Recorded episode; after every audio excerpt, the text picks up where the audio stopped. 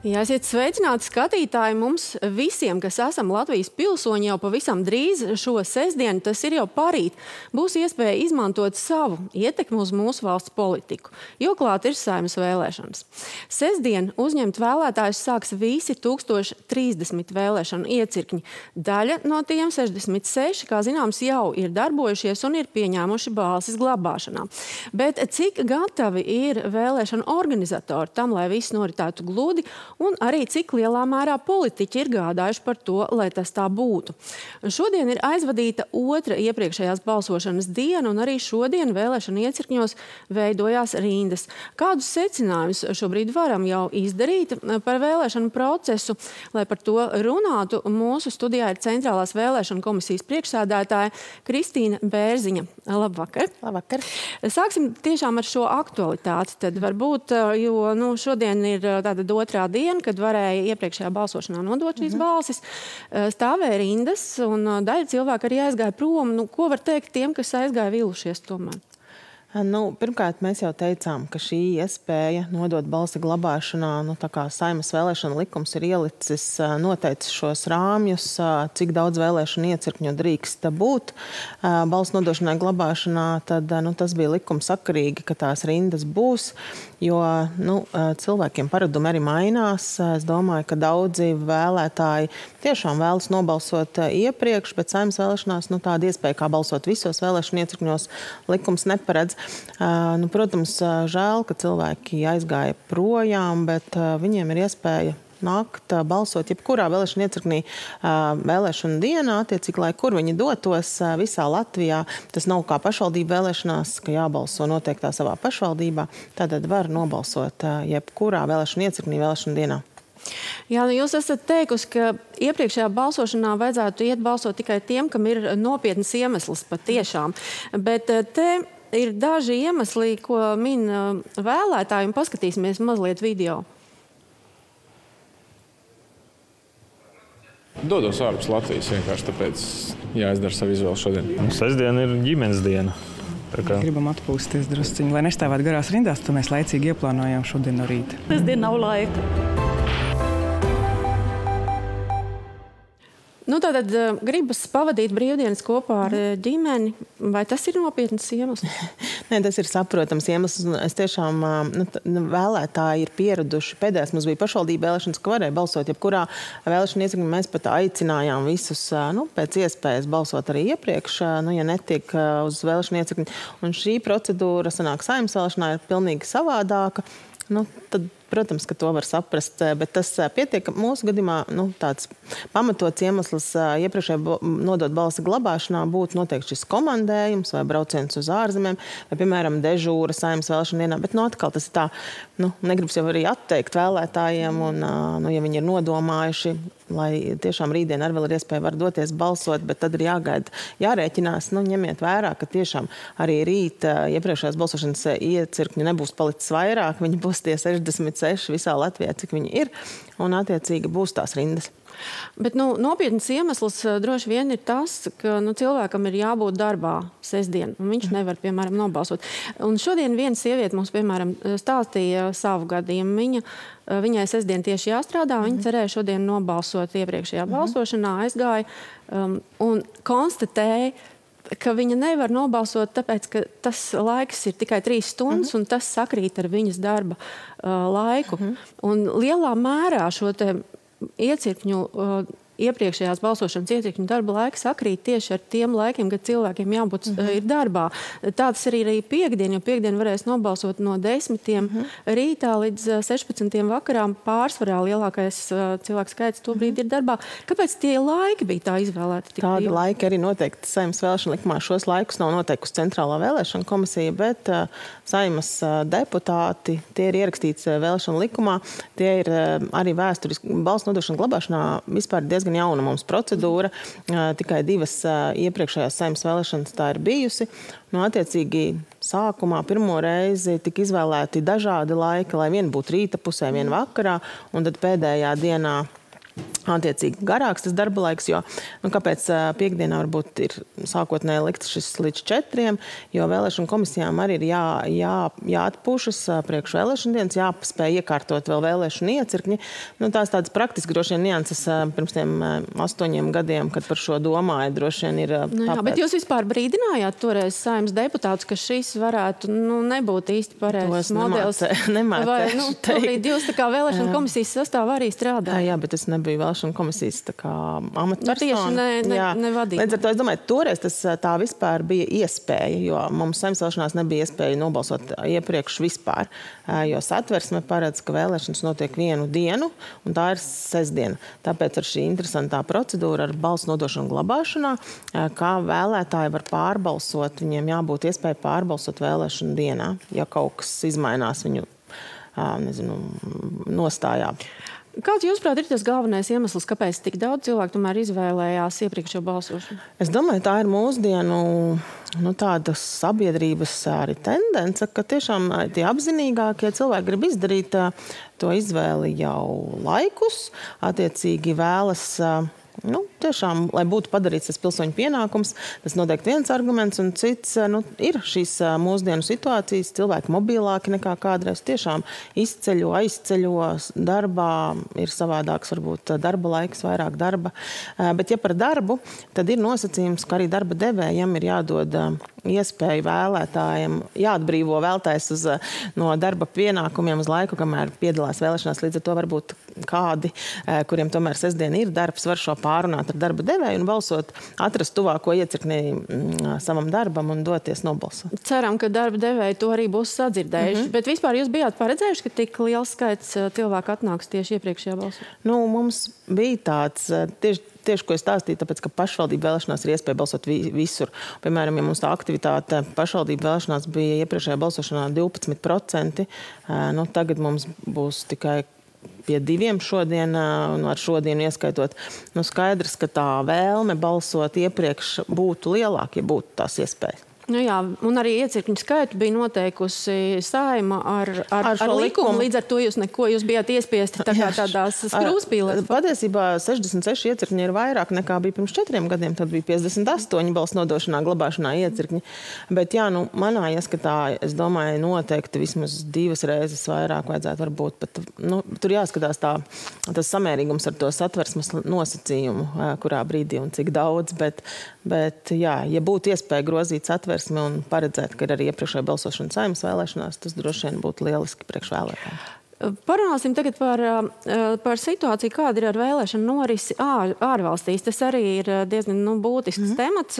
42 ārvalstīs kopumā darbosies 81 iecirknis, un tas ir krietni mazāk nekā bija iepriekš, jo iepriekš mm -hmm. bija 121. Tātad tagad jā, jā. 81 par trešdaļu. Tas ir daudz, un, piemēram, eksprezidenta Vērvīķa Freiberga mums Latvijas televīzijā izteica nu, savas bažas par to, ka viņi, piemēram, uzskata, ka tas ir tomēr nu, ka, ka iecirkņu ārvalstīs ir par maz. Kāpēc tā un, un kāds ir jūsu uzskats? Ah, nu, es domāju, pirmkārt, tas ir nu, atkal tas ir jauns grozījums likumā, kas mudina, kas paredzēja, ka vēlētājiem diasporās, diasporu vēlētājiem pārstāvniecībās iecirkņi tiek izveidoti vienmēr, bet šie diasporu iecirkņi vēlētājiem vajadzēja savākt vismaz 36 parakstus, un tikai tad nu, drīkst izveidot vēlēšanu iecirkni mm, ārvalstīs. Un, un mēs, mēs arī saņemuši esam atsauksmes, ka cilvēkiem Nu, tas bija sarežģīti. Nu, piemēram, jā, ja bija kāds pasākums ap Jāņu laiku vai kādi svētki, Latviešu kopienā to varēja izdarīt. Bet, ja nu tādu nebija, tad ārvalstīs attālumi lieli un to iz, nu, iz, izveidot šos iecirkņus nu, bija sarežģīti. Jā. Tā, tā ir noteikti taisnība.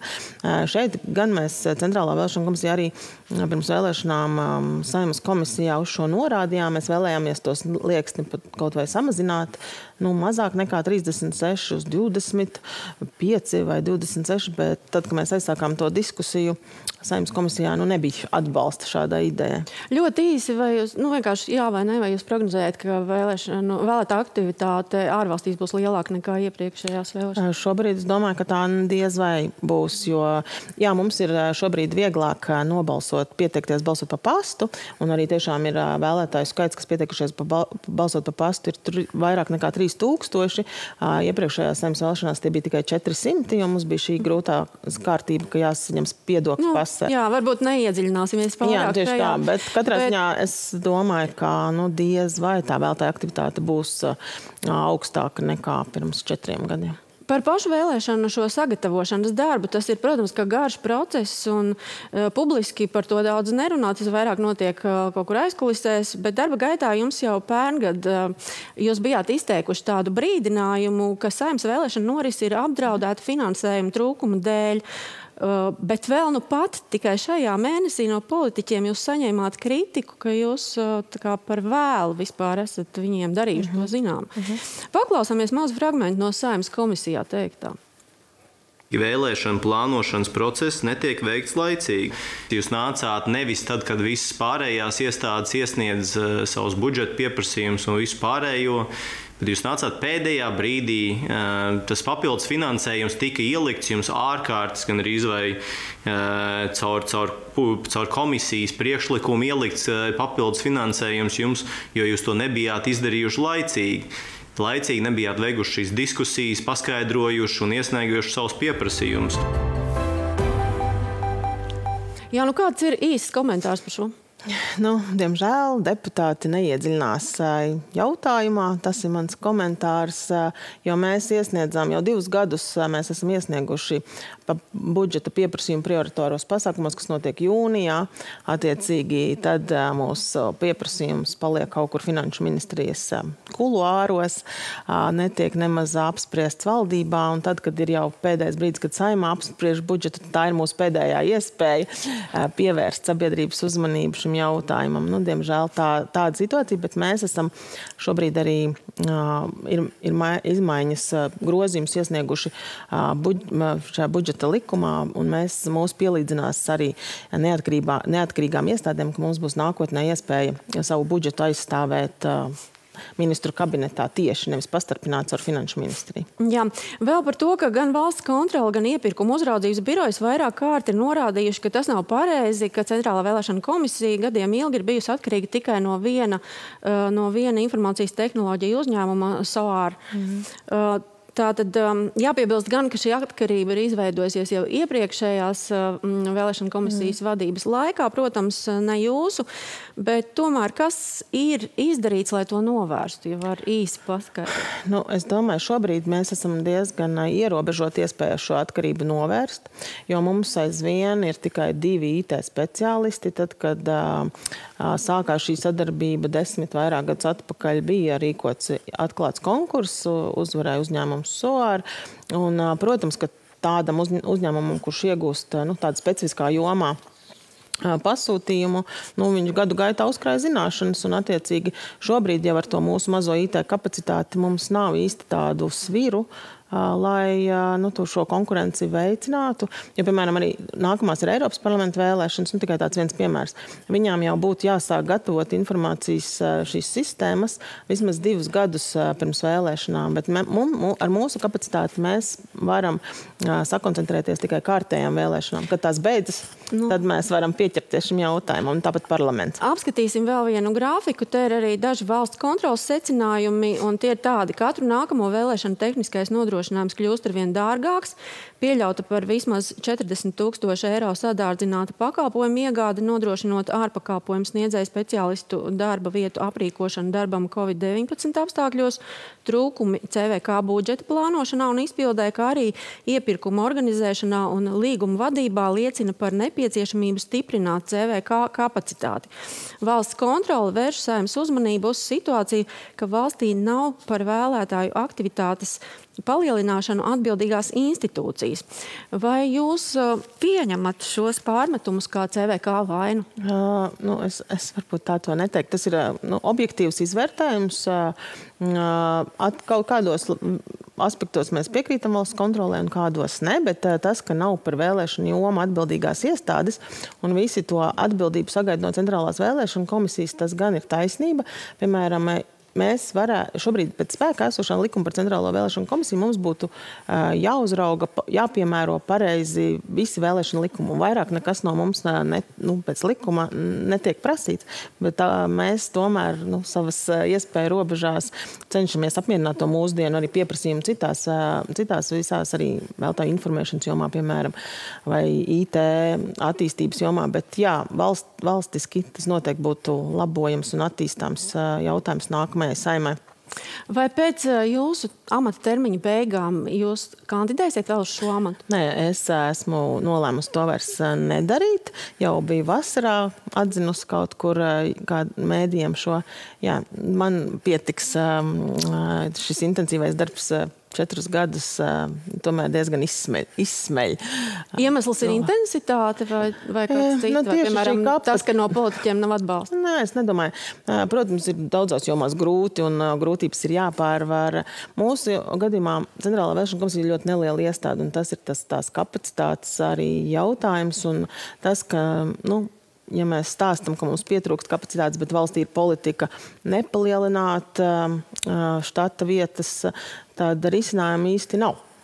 Vēl viens ļoti, ļoti būtisks jautājums, par ko es gribēju pajautāt, ir tātad vēlēšana drošība. It īpaši šajos pašreizējos ģeopolitiskajos apstākļos mēs zinām, ka no šī vēlēšanu sistēma tas ir kritiskās infrastruktūras objekts. Vai jums ir bāžas par iespējamiem kiberuzbrukumiem? Mm. Šajā jomā gan tiešām nevaru neko sliktu teikt. Mums jau kopš pavasara mums ir vēlēšana drošības darba grupa, kur mūs nāk talkā arī citas tiesības sargājušās iestādes, jo, protams, Centrālā vēlēšana komisija nevarētu viena aizsargāt vēlēšanu sistēmas.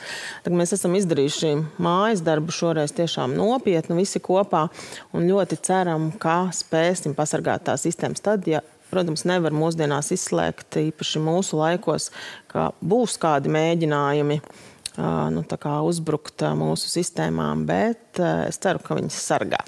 Pavisam, pavisam īsi tikai vēl jautājums pēdējais. Mēs zinām, ka šajās saimnes vēlēšanās pirmo reizi būs šis tiešsaistē vēlētāju reģistrs. Mhm. Vai jums ir plāns B, kāds, ja gadījumā kāds, um, kādas mums ja, naidīgas valsts uh, ļaundars uzbrukšai? Jā, ši, šis ir iestrādāts saimnes vēlēšana likumā. Ir uh, risinājums, ja nedarbojas tieši saistīts vēlētāju reģistrs, tad vēlētāji balsos reģistrācijas aploksnēm. Tā ir šī pati procedūra, ko mēs šobrīd uh, redzam nododot balsi glabāšanā. Tātad, jā.